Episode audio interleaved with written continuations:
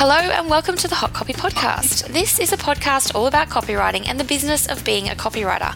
My name is Belinda Weaver. I'm the founder um, of Copywrite Matters. I am a copywriter, and I'm the creator of the Copywriting Masterclass. With me is my co host, Kate Toon. Hello, my name's Kate Toon. I'm also a copywriter. I'm founder of the Clever Copywriting School and the Recipe for SEO Success e-course. Our guest today is Jackie Pryor. Now, Jackie is the founder of Mark My Words Trademarking Services in Melbourne. Jackie has more than 15 years of experience in the trademarking industry and she likes to help businesses protect their intellectual property. She also shares her knowledge on Flying Solo website, you might have seen her there. And today we are going to pick her brains about copyright and trademarking.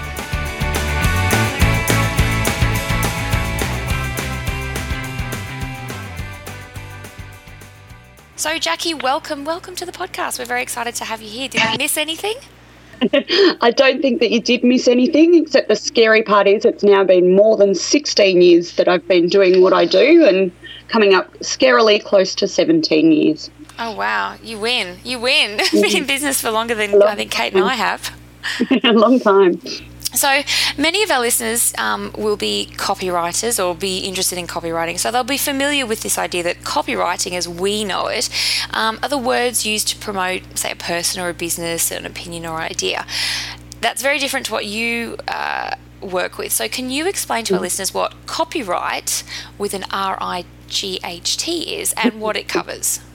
Okay, so copyright with the R versus the W is basically the protection that is granted over certain work that the copyright law covers. So, generally speaking, that covers things like written works, um, artistic works, dramatic works, craft works, broadcasts, and sort of extensive works that you put together to and express an idea, I suppose. So, the things that you're copywriting is an expression to promote a person or a business. So it's those expressions that can then be protected via my sort of my sort of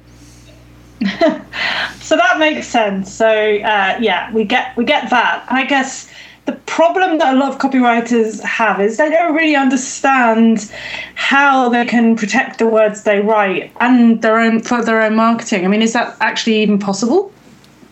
Well, yeah, as soon as you write something that's original, basically you own it, is the general rule. So you don't have to register ownership of a copyright. Simply by being the original author, you own it. And it's then up to you what you want to do with that property that you own be that you know let other people use it be it communicate it to the public um, license it to other people sell it to other people, whatever you want to do.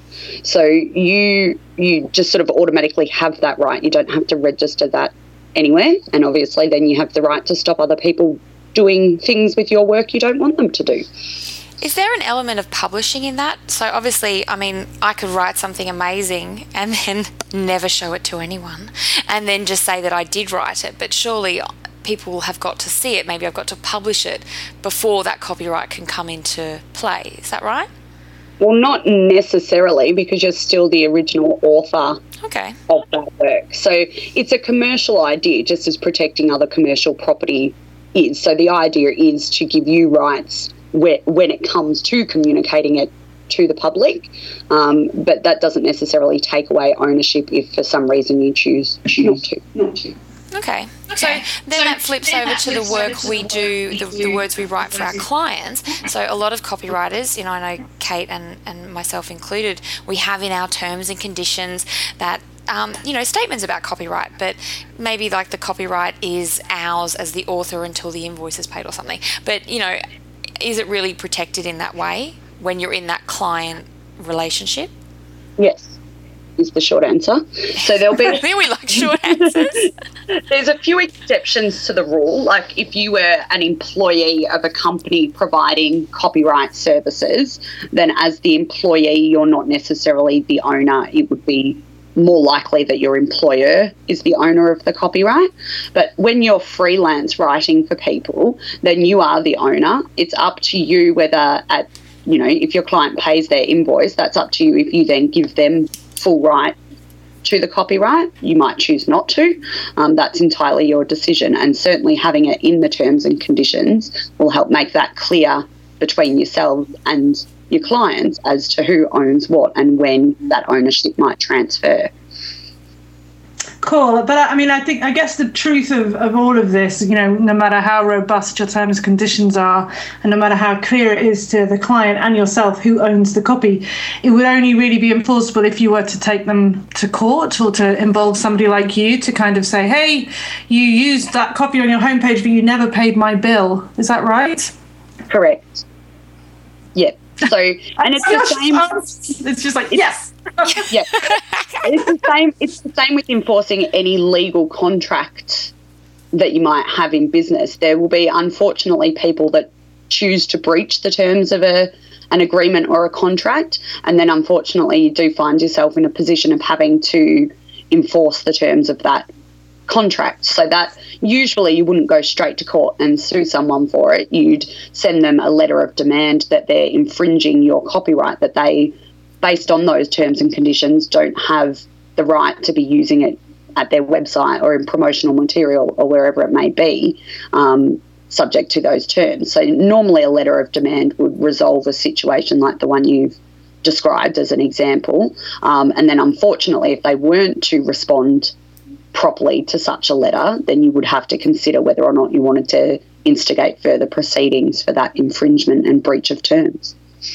That makes sense. And I, I think, you know, uh, a lot of copywriters I know just don't even have any terms and conditions. They don't get the client to sign or view anything before they start working. So I think it just reinforces that just by having some terms and conditions and, and making it clear to the client that the copy is yours until they've paid, that, you know, as you said, you can even just refer to that and it will be enough after you know so if, if, they use your copy and they haven't paid for it you can say hey but you signed my terms and conditions. We agreed this. And often that can be enough to make them go oh you're right. Okay here here's the cash. Um, yeah. and then as you said then a letter and then worst case full on Suesville.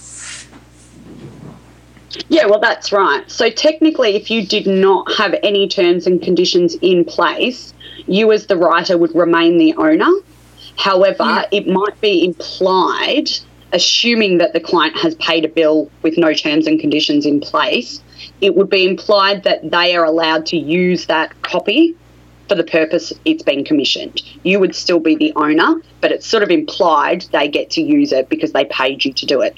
If there's no terms and conditions and no payment, then you have 100% rights to make sure that they don't use it, so on and so forth, whether you've got those terms and conditions in place or not. Oh, that's good to know. Certainly, yeah, certainly having terms and conditions will make it neater. It lets both sides know the expectations of the other person, and certainly in the event someone breaches those terms, will make it an easier process to enforce your position. It's a right. bit like um, debt collecting in a way, isn't it? Like I know we're talking about different things, but having those processes and, and the kind of the expectations and the terms conditions it, it all comes down to how willing, how far you're willing to go to enforce something as well, or whether you just let it go. Yeah, and I mean, ter- I think every business should have terms and conditions, whether there's copyright in there or not, um, because it does set out those expectations. And then, in the event one party doesn't do what they're supposed to do, you can both refer back to that and say, well, here it was in black and white. Without a set of terms and conditions for any business, it's too easy for one or the other to argue that XYZ was never part of the deal because it was never documented that way. Okay, cool. Now I'm going to go off script from our from our questions that we were planning to ask you. I hope you don't mind, Belinda, but I've got a question that kind of occurs to me out of that. So you you you've got your terms and conditions. You both signed them. Is that enough? Do they then need to be signed by a lawyer, or, or is is the fact that both of you read through and signed an agreement is that sufficient? It's better than nothing. you don't have to have a lawyer sign literally your terms and conditions. I would always recommend a business has a lawyer draft their terms and conditions to ensure that they are compliant with the laws of the relevant state or country, business type, all those sorts of things. There is legislation out there that will dictate certain requirements, certain business types that they must uphold. So if those things aren't included in your terms and conditions, you might find that you still sort of default to these pieces of law simply because they're the law, whether you wrote them down or not. You can't write a document that undoes what is legal, legally expected Yeah, yeah, yeah. of a business. Um, and likewise, if you were to write your own, you might put things in there that simply aren't enforceable.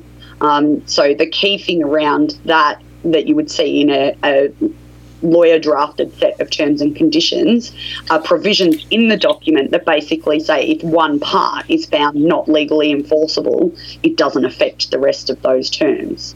Yeah. I guess it's just, you know, not realistic for poor, poor little copywriters necessarily to, um, you know, get a, a, a lawyer to review every every uh, terms conditions that they they produce. So it's about creating a good one to begin with and, and making sure that it's sound. Yeah. Absolutely. And you, you would find sort of, let's use copywriting as the business type, that makes sense in this discussion. If you had one service agreement or set of terms and conditions, even if it was reviewed by a lawyer, if you drafted it yourself to, you know, save some of the cost there, then you can sort of use that with most clients and modify it slightly as you would need, but know that in principle the, the real bones of that document would be enforceable if you ever needed to rely on it. Yeah. And that's yeah. it. It's it's when the poo hits the fan. It's good to know that you've got that backing, that you can speak with some authority, and some of sometimes it's just about confidence to get customers to or clients to come around and pay the invoice and and and all that kind of stuff. Absolutely, absolutely. So, so let's talk about branding and trademarking, which is the kind of flip side of this. So, um, I've worked with you on trademarking parts of my brand, and I think You Kate, have? you have too as well, haven't you? No, nothing of mine is trademarked. Ah. Just out there in case anyone wants to steal all my so, which we will get to. But what parts of a business identity or a brand can actually be trademarked? a lot of different things can be trademarked. So the the idea of a trademark or what a trademark actually is is any sign that one business operator is using to distinguish their products or service from anybody else in that industry. So a sign in that sense could be a name or a logo, which are the most common types of trademark. Slogans and taglines are up there, but you can even trademark things like colours, smells, shapes, sounds, um, a whole variety of things, so long as they've got that capacity to really act as your as a badge of origin for the product or service that you're offering, where consumers can hear it, see it, smell it, and know it belongs to a particular um, trade origin. And surely there's a, a level of uniqueness there. Absolutely. It's so absolutely when identifiable. Yeah, so it, it's still possible, but can be more challenging to try and register something that's, I suppose, descriptive or commonly used within the field um, that you operate in. Okay, so um, based on that, I mean, how how much does trademarking cost on average? I'm not asking you to just divulge all your pricing, but you know, on average, how much would it cost me to like trademark my logo and my business name? See, I saw mm. this question and I cringed because there is no average cost. So, there's no average because when you register a trademark, you do so in connection with your business products or services. Different products and services are separated into categories by trademark offices around the world. The number of those categories you need will determine the cost. So, the main factors that go into it are those goods and services that I mentioned, the countries in which you're registering, and whether or not you were to do it yourself or employ an agent to do it for you. And obviously, agent fees would vary. So, the best way I can answer that is to tell you if you were to register your own trademark in Australia, requiring only one category of product or service, you would be up for $420 in total if it went smoothly, possibly more if it didn't go smoothly, um, more if you needed more categories or you decided to use an agent. So it can be as low as $420 split over two stages of about seven months apart. And how long does that last? It's, is it forever? Is it a decade? A year? It would last 10 years um, initially, and then you can renew that each 10 years. indefinitely. Obviously, I'm asking that because I'm like, when do I have to renew mine? I'll, I'll let you know, Belinda, there. yeah, I actually got my l- name, Copywrite Matters, and my blog name, The Copy Detective, trademarked. And I guess for me, the, the reason I kicked it off is because um, Jackie had some amazing special deal on. Um, so I got them both done, I think, for the price of one. But um, it's really nice to kind of have that little bit of certainty. But I mean, what is the certainty? What is the, the real benefits? Why is trademarking important to do? Why should people consider it? I think there's a few reasons it's important, and I primarily work with, I suppose, smaller businesses, which is where my passions lie, and I think it's even more important for small businesses. It gives you several rights that you just don't have if you don't register your trademarks. The first is the right to actually use whatever your your brand name or your logo, whatever it may be. It's the right to actually use it if you don't register, you don't have the right to use it. Somebody else might actually have a trademark that's very similar and therefore have the right to stop you from using a name that you've sort of been building a reputation on.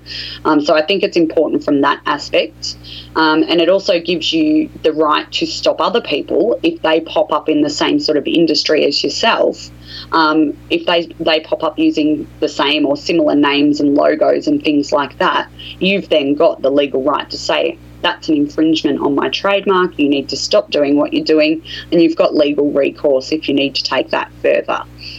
Having things like business names, company names, domain names, that's all great. That's all great, and often it doesn't give you rights to the name. Okay. Now, a question there. If if a lot of um, copywriters, for example, um, use their own name uh, as their business name, I'm I'm a perfect example of that. Can you trademark your actual own name? So if someone comes along and you know sets up another business called Kate Toon, can you you can't really have a go at them if that's their name? Is that how does that work? You can register your own name as a trademark. Um, so long as your name's not so common that it would be expected that other people with that same name would need to use it as a brand for the same service. Um, so it's quite possible. It can be a little more difficult to enforce a trademark that is your own individual name, simply because if that's somebody else's birth name that they were given with, you can't actually tell them that they need to change their name and they can't use that anymore. But it would give you some right if they were really using it in a brand sense. So if they were really branding their copyright business as Kate Toon, you'd be able to say, hey, that's too similar to what I'm doing. By all means, in the About Us information, you know, use your own name if, if your name happens to be Kate Toon, but your actual brand needs to be something that doesn't conflict with mine. I'd like to think you're a bit safe okay. there, Kate. there, there are a lot of uh, there are a lot more Toons than you'd think. There, there's a lot of us there. I don't know why. Uh, and I mean that brings me on to the to the next question, which is uh, copycats. So copycats yeah. are the bane bane of my life. Um, I find, you know, people send me links and say, hey, look at this website. It looks just like your website. And look at this copy. It's exactly the same as the copy on your website. Um, you know, and generally I just kind of have a private rant about it to my uh, colleagues and then move on. But is there actually anything I can do about that? Well, if it's your copy and you haven't transferred your right to anybody else, then you're entitled to get those people to stop copying. That's your right as the copyright holder. I mean, if you've assigned full rights to a client at some point and they've chosen to let somebody else use it, then there's not much you can do because you've relinquished ownership already. But let's assume that you've maintained ownership of whatever that copy may be. You're within your rights to tell them to take it down. But what degree of, of change makes it all moot? So, you know, they, they move the first line to the bottom and fiddle around with a few verbs here and there. And then it's not exactly the same, but it's pretty much the same. Where, where's that line drawn? There's no specific line. Every case would be different and need to be assessed on, on the basis of itself. However, the, the biggest thing I hear is probably this concept of change it by 10% and it's okay that's a myth. That's not a real existing thing in copyright law. So, copyright infringement occurs, generally speaking, and like I said, every case is a bit different. It generally occurs if somebody uses your copyright in a way that you've been granted an exclusive right to use it. So that's normally reproducing it in materials, communicating it to the public, and making adaptations of that work. So if they do any of the things that are exclusively your right to do, where they've got problems there, it's also possible to infringe copyright by paraphrasing. And it's also possible to infringe copyright when you use a substantial part of somebody's work. And in the Australian copyright laws, at least, substantial doesn't necessarily mean a big part, it means an important part. So if they've used part of your copy that's really integral to what that copy was about, then I would consider that that's a substantial part and you'd still be within your rights to tell them not to do it anymore. Do it anymore. Okay, well, that's good to know.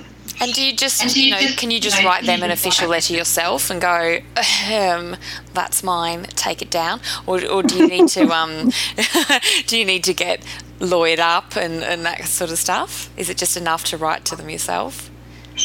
It can be. Um, again, every case is a little bit different, and it would probably depend depend on who's doing it, why they're doing it, any past relationship you might have with those people, etc., etc. Mm. But I've often had clients will reach out in situations like that to the alleged infringer first, you know, in a sort of friendly manner.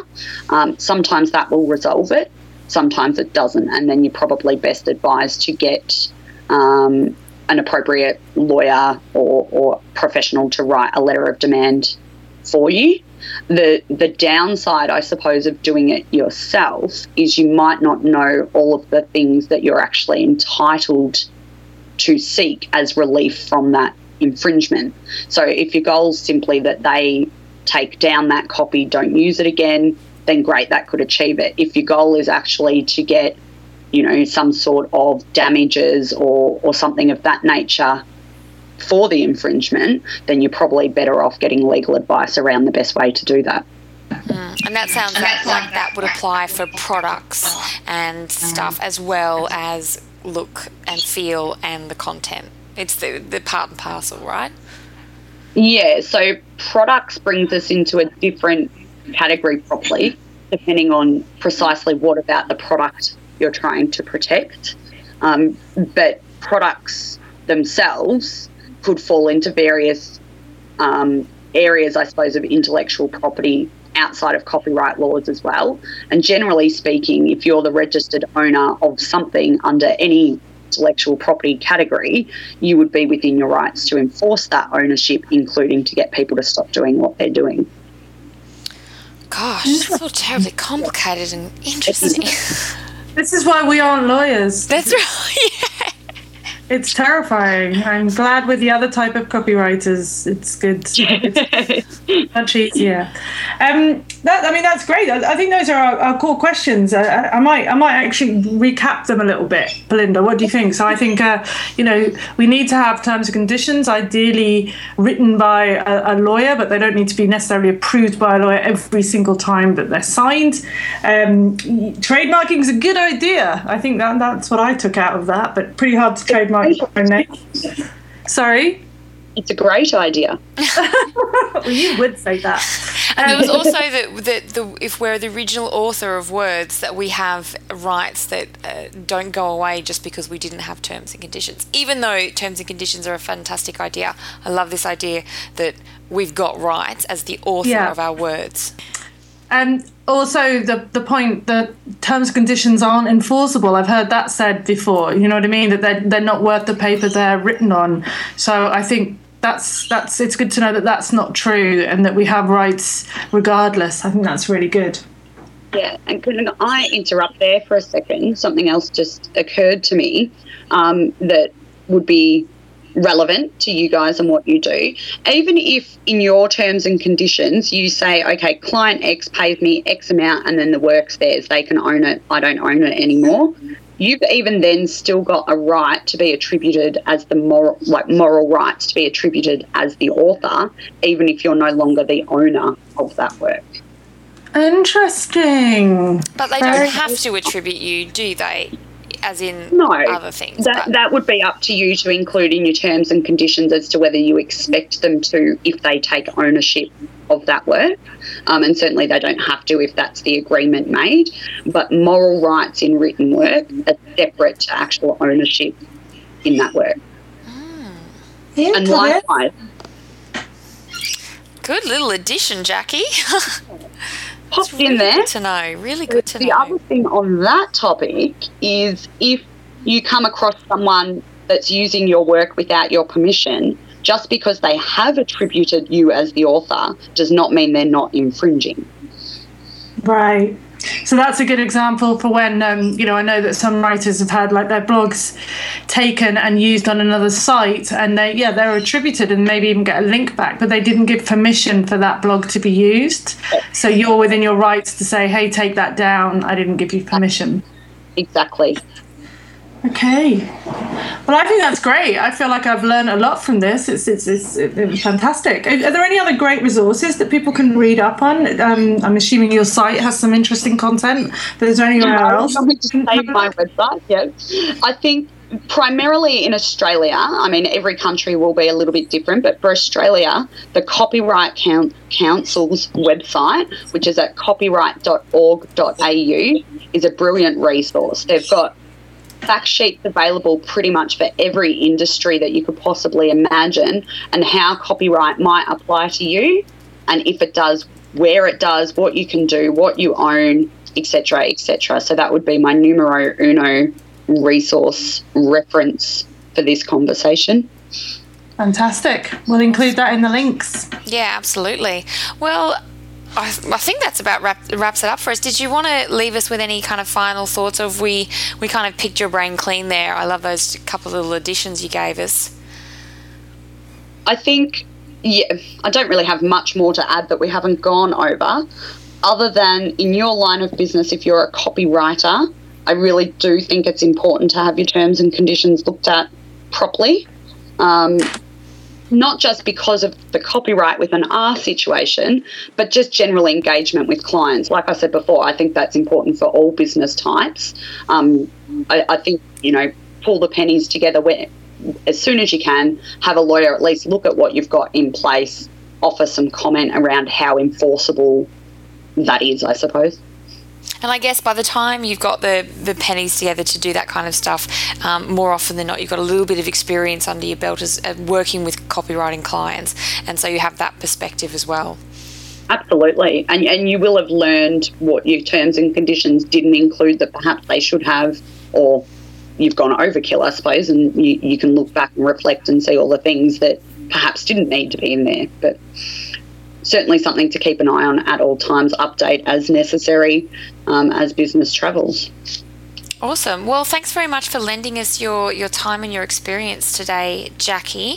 Um, we'll we've got some links. We'll put some links to your website and your Facebook page in the show notes. We'll definitely include the was it the Copyright Council of Australia link as well, um, so people will be able to find you and say hello and find out more if they they want to. So thank you very much. Thanks for having me. So Kate, let's end the show with a usual uh, shout out to one of our listeners, shall we? Who have you got today? Who are we gonna Who are we gonna call out today? I've chosen a really, really recent one. John Esperan from the UK, lovely English chap, who says, Why didn't I know about this podcast six months ago? Um, just as an aside, John, we weren't going six months ago. he says, I've just been binge listening, that's a thing, right, to 11 episodes and love the relaxed and humorous approach of both Kate and Belinda. The content is genuinely useful and the guests are interesting, and the hosts show themselves to be real people. Can't wait to hear what's coming next. Next, smashed it. Oh my goodness! He's our, officially our favourite listener right now. I know he actually got. I remember he got referred from another listener, Mel, in the UK, and I remember him tweeting that he was just listening to every single episode in one hit. I love that. Uh, That's awesome. That makes us feel so good. I think you know the, these reviews are fantastic. Not only do they make me and Belinda feel really happy, but uh, they do help other copywriters find our podcast. And uh, you know, you might be helping a newbie copywriter avoid some terrible mistakes. So please give us a rating on iTunes or Stitcher if you have the time. Yeah, and your review, just like John's, will be read out and we make it into a snappy little meme and we put it on the website. So, you know, there's multiple payoffs there. and so you can also head to the hotcopypodcast.com, uh, our website, and leave any thoughts and comments on the blog post for this particular episode. So, so that's it for today. Thank you very much, Kate. Thanks a lot. Happy writing.